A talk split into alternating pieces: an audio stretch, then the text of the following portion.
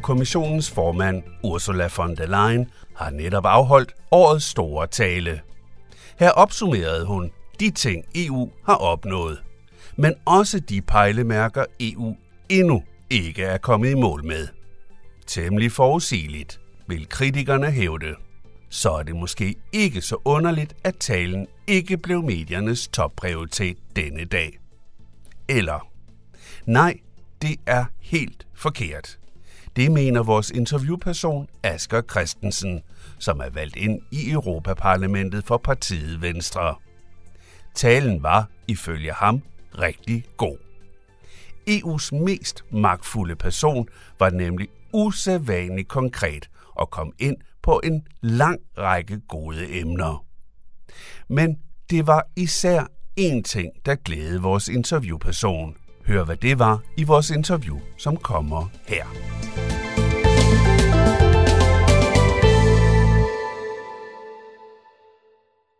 Men lad os lige starte med også at spørge lige til, den der tale, er den egentlig til befolkningen, eller er den til parlamentet?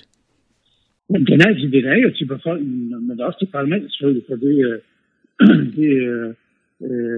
de sigtelinjer, som det ligger i det politiske landskab næste års tid. Men så sandelig også over for befolkningen, og ligesom fortælle, hvor udfordringen de ligger hen. Og så ser ud til, det er ting i Ukraine, eller det er klimaudfordringen, eller det er migrationsproblematikken, eller det er, hvordan vi skal tackle hele energisituationen, som vi blev her i huset.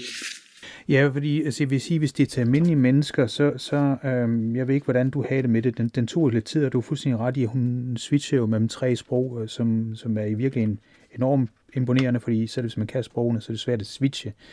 Men den er på mange sider.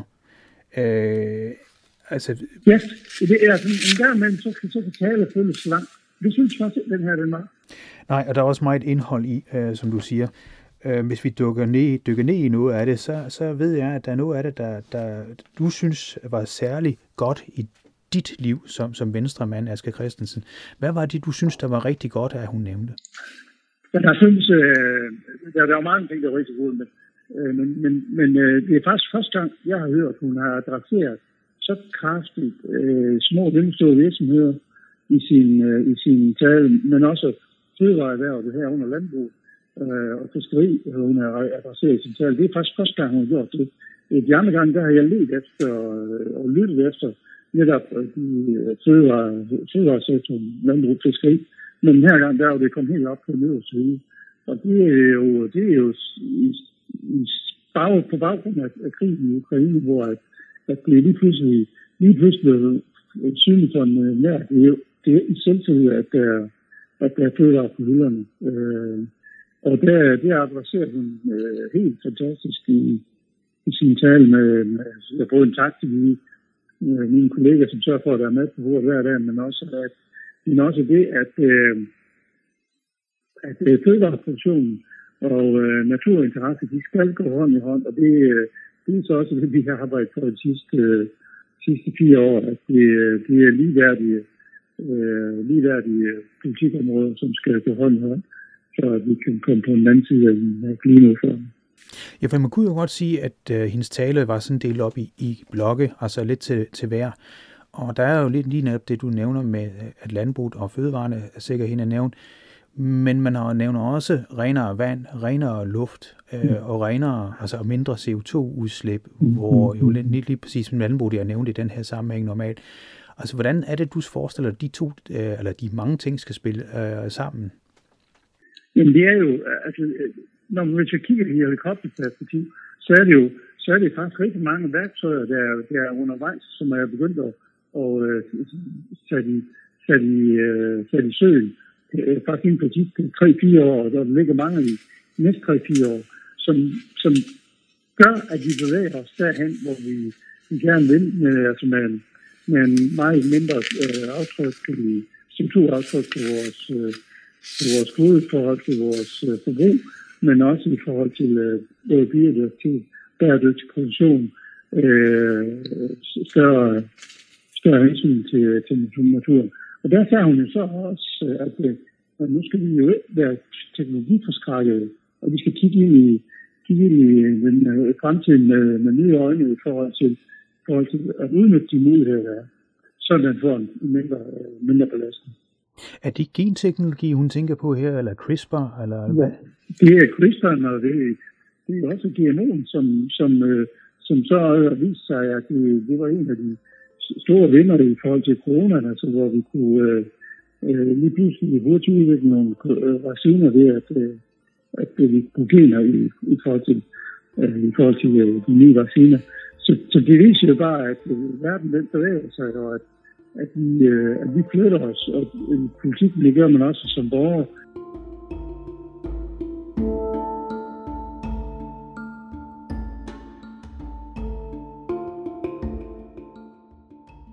Sådan siger altså Asger Christensen fra Venstre i første omgang. Han mener altså, at der findes nogle teknologiske fix, som kan hjælpe landbruget med at blive CO2-neutral, eller i det mindste at blive mere CO2-neutral. I Danmark står landbruget faktisk for 1/3 af den samlede udledning af drivhusgasser, og netop nu diskuteres det, om man skal lægge en afgift på landbruget. Danmarks naturfredning har ofte været ude med særdeles kritiske stemmer og kritiseret landbruget.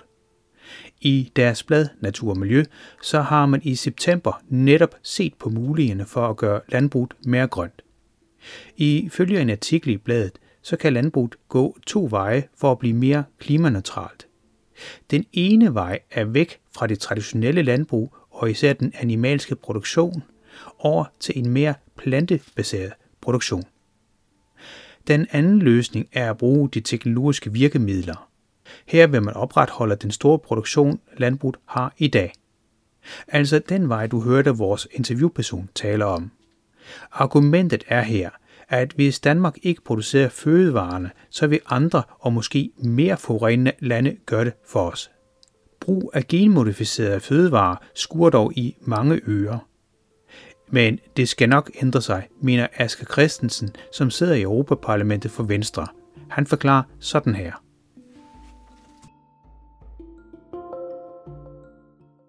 Det er jo lidt det samme, når vi kigger på atomenergi. Hvis du har spurgt danskerne for 3 år siden omkring atomenergi, så var det måske 5-10%, der synes, det er en god idé. Nu er det over 50%, der synes, det er en god idé. Fordi man kan godt se, at hvis vi skal nå i mål med klimaindsatsen og CO2-neutralitet, så er vi simpelthen nødt til at bruge nogle andre teknologier, end det vi gør lige her og nu. Ja, og det er ingen tvivl om, at danskerne var flyttet sig, men skal vi sige, og teknologien også har flyttet sig. Men hvis vi holder os lige til hendes tale her, så er der jo også det her med, at hun mener, at det her vandforurening skal bekæmpes osv. Hvordan gør man så det? Er det også teknologien, der skal gøre det? Ja, det er det jo, fordi at nu har vi diskuteret lige wastewater i sidste uge i Miljø- og Landbrugsudvalget. Og det er jo helt oplagt, at hvis vi skal lykkes med det, så skal vi gøre ligesom israelerne. De har alt deres spildvand, det er separate linjer, alt deres regnvand, det er separate linjer. Det er blandet sammen, som vi gør i Danmark og faktisk resten af Europa. Og der kommer vi til at investere milliarder for at skille de ting. Både for at skåne vandmiljøet, men også for at trække de næringsstoffer ud af der, som der er spildevand. I øvrigt, der får vi slet de næringsstoffer trukket ud af spildevandet. Altså fosfor, kalie og kvælstof. Meget af det suser direkte ud i vandløbet. Og det kommer en kæmpe investering der, og det er man helt enig i, at det er også det, at der er vi nødt til at skal investere i fremtidens teknologi på det område. Og som man sagde på de møder, der var sidste uge, kan vi bare prøve at tage en tur til Israel og se, hvordan de håndterer de ting. De er verdensmester i at håndtere spildevand, de er verdensmester i at trække næringsstof ud af spildevand, de er verdensmester i at bruge det vand, der er til der kommer ud af det spildevand til at vande afgrøderne med. Jamen jeg tænker, kunne man udnytte landbrugets altså om man så siger, kan man også dele de her dele op, som landbrug producerer, i bedre gødning og så videre? Selvfølgelig kan vi jo altså udnytte husdyrgødning væsentligt bedre, end det vi gør nu, og det er også det der programmer i Salsøen, også nye teknologiprogrammer, tilsæt syre, men også tilsæt biologiske processer, sådan at vi udnytter den næringsstoffer, der er i husdyrgødning bedre, end vi gør i dag. Men alt det kræver jo ny teknologi. Det er noget teknologi, der vel skal udvikles. Nej, altså mange ting, de ligger faktisk og venter på, så er de i søen. De skal bare lige igennem en par processer mere for at være helt sikker på, at det virker, som vi tror, det gør. Og det er jo det samme med tilsætningsstoffer til foder til husdyrene. Der skal også lige igennem en par undersøgelser mere, inden vi er helt sikre på, at der er nogle bivirkninger i forhold til tilsætningsstoffer til foder til dyrene, og det samme gør sig gældende på husdyrgødning, og det samme gør sig gældende på rigtig mange andre nye teknologier, som der ligger derude, som har en meget, meget stor effekt, men vi er bare nødt til at være helt sikre på, at der er en bivirkning ved det. Men de der teknologier, som man jo venter på, de findes jo også i forhold til carbon capturing og så videre. Kan landbrug bidrage med det? Ja, det bliver en meget stor del af det, som landbrug skal bidrage med. Det bliver carbon capture. Det er, at man skal lade kulstof i jorden. Og den teknologi, den ligger der også. I Danmark, der er faktisk nogle af dem, der er længst fremme på det at lave kulstof i jorden, altså i form af en teknologi, pyrolyse, hvor man sætter det igennem et filteranlæg, som gør, at kulstoffet CO2 bliver indkapslet, og så kan det lagres i jorden i over 1000 år. Og det er en kæmpe teknologi, og den er ved at begynde at komme op i stor skala nu, og det vil flytte rigtig meget på landbrugs totale CO2-belastning. Ja, fordi landbrugs CO2-belastning er jo også ret betydelig, når vi ser i Danmark. Jeg vil få at vende tilbage til den der carbon capture, som du har som udsigtigt på landbruget der, fordi jeg tænker på DMI's, en af forskere på DMI var på TV-avisen, og han sagde selv, om vi stoppede med at udlægge CO2 i dag, altså hvis vi med et magisk knip skulle holde op med at udlægge CO2, så vil vi stadigvæk have en masse klimaeffekter, som er meget, meget altså nærmest dramatiske. Så du ser altså en mulighed for at opskalere fangning af CO2? Altså, jeg er helt opvist om, at vi kommer til at få lave mere CO2, end vi udleder i en periode, fordi ellers så når vi ikke mål. Og det bliver rigtig, rigtig mange værktøjer, vi skal sætte tradition for det, blandt andet carbon capture, men også det at indfange CO2, så på det ned i de tidlige gasfælder.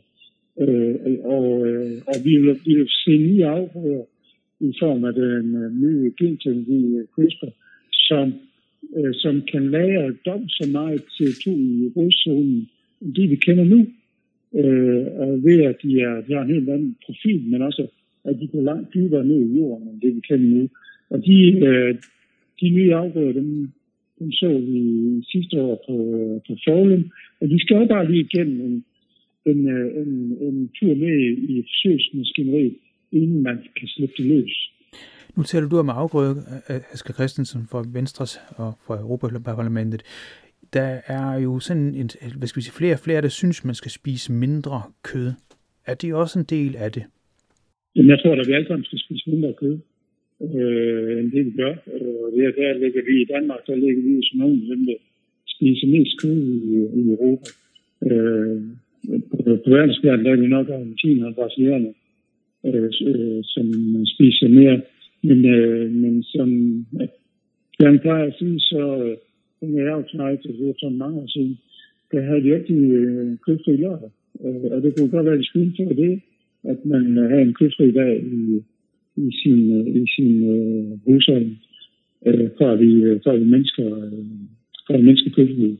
Og så vil jeg bagefter sige, Der arbejder vi jo voldsomt stærkt i øjeblikket på i kvægsektoren at få en CO2-neutral mælkeproduktion, CO2-neutral kødproduktion. Man gør man så det, men det er igen gennem mange forskellige værktøjer, som der ligger lige udenfor og venter på at blive taget i anvendelse. Og blandt andet det her nye tilsætningsstof, blåre, som til fodret, det er, viser sig nu, at det har en effekt på omkring 30%, og det nedsætter CO2-belastningen omkring 30%. Og det er også begyndt at vise sig i store skala, men vi skal bare lige have et par år mere til, inden at man tør at slippe det løs til os alle. Så jeg er helt overbevist om, at der er så mange nye værktøjer i værktøjskassen, fordi alle kan jo se, at vi er nødt til at gå ud af den vej og blive CO2-neutral, og derfor kommer der nye teknologier oven på hinanden hver eneste år. Asger Christensen, nu det her det udgangspunktet var jo von der Leyen, altså vores kommissionsformands tale, og bagefter var der en del debatter. Og nogle af de her debatter var jo i hvert fald præg af, sådan som jeg hørte dem, i retning af, at tingene går for langsomt. Nu nævner du også en masse ting, der lige er på trapperne, men går det ikke for langsomt det her? Er det ikke, fordi der er for meget administration og for meget bøvl? Man kan altid sige, at ting går for langsomt. Der er i hvert fald nogle ting, der går for langsomt her i Europa. Og det er, at ny teknologi, det tager 7-9 år at blive godkendt i EU, men hvor det jo må, hvis du tager til USA, så må det maks. Tage 18 måneder at godkende ny teknologi, altså sådan CRISPR.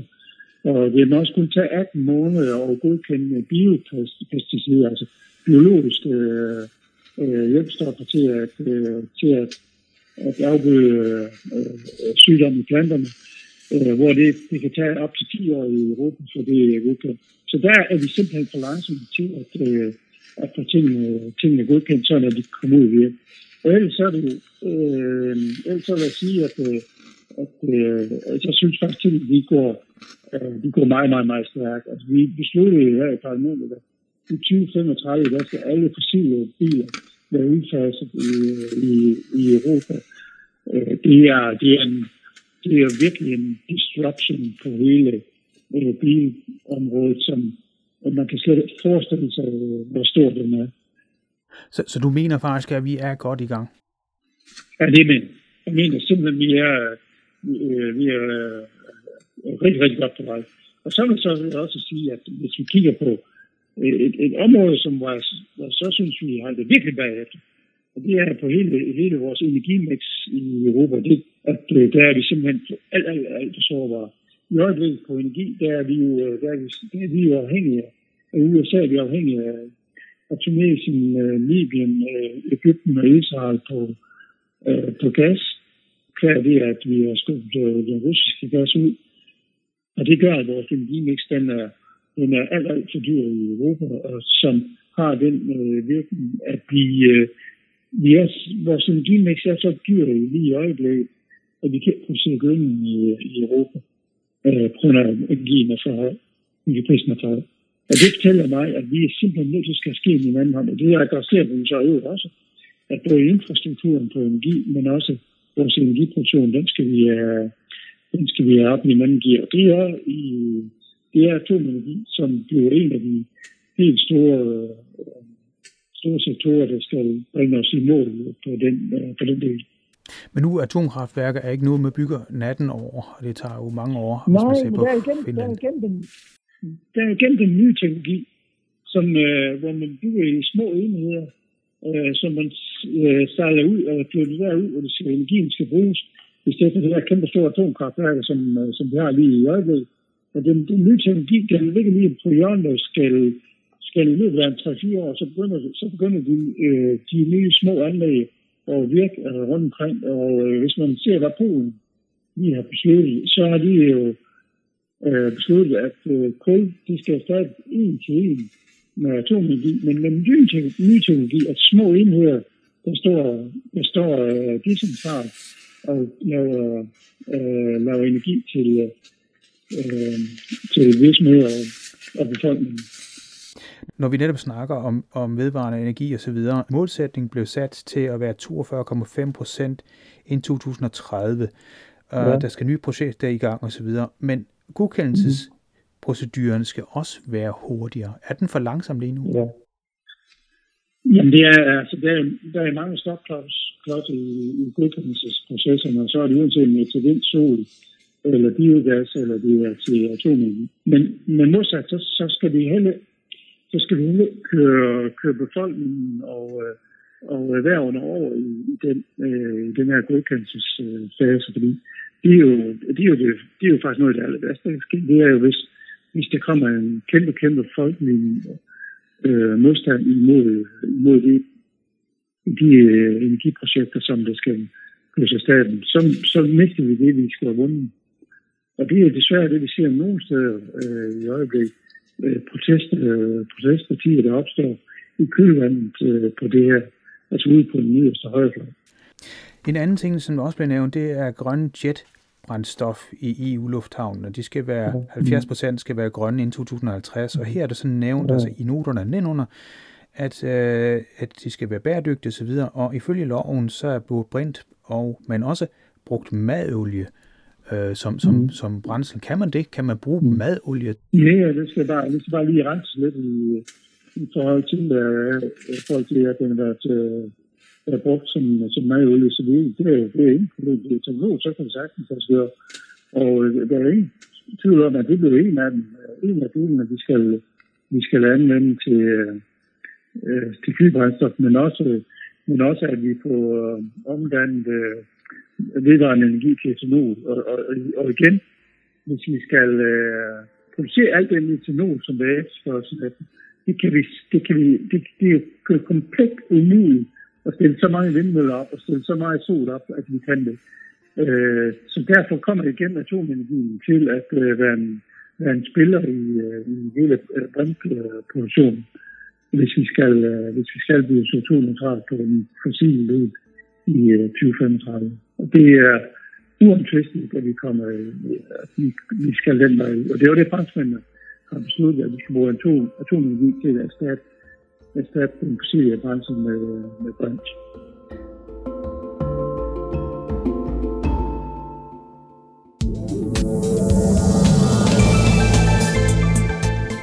Sådan var ordene fra Asger Christensen.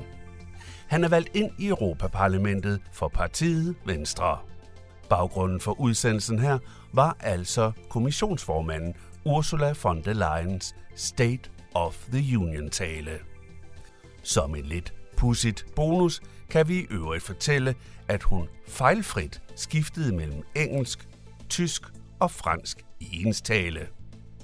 Hun er oprindelig tysk politiker fra Kristendemokraterne, erklæret kristen og har 7 børn. Hun har den absolut mest magtfulde post i EU-systemet. Vi lægger et link på vores hjemmeside, hvis du vil læse mere om hendes imponerende karriere. Hjemmesiden den hedder radiomb.dk/EU. Det var alt for denne gang. Hvis du gerne vil høre udsendelsen her, så kan du podcaste den fra de gængse platforme, hvis du søger efter den elektroniske folkeoplysning eller forkortet e-folkeoplysning. Ellers kan du gå ind på vores hjemmeside, som vi tidligere nævnte, som findes på adressen radiomb.dk/EU. Det var altså radiomb.dk/EU. Her kan du også finde mange andre gode historier, der går et lille spadestik dybere. Europanævnet har givet en økonomisk håndsrækning til udsendelsen her. Vi bliver dog lige nødt til at understrege, at nævnet på ingen måder blander sig i vores journalistiske vinkling. Journalisten, der interviewede, han hedder Jan Simmen, mens Radio MB har produceret magasinet. Mit navn er Kimma Tabundgaard, og jeg siger mange tak, fordi du lyttede med. Og på genhør næste gang, vi igen lader programmet EU indefra strømme ud igennem dine højttalere, hørebøffer eller hvad du nu ellers bruger.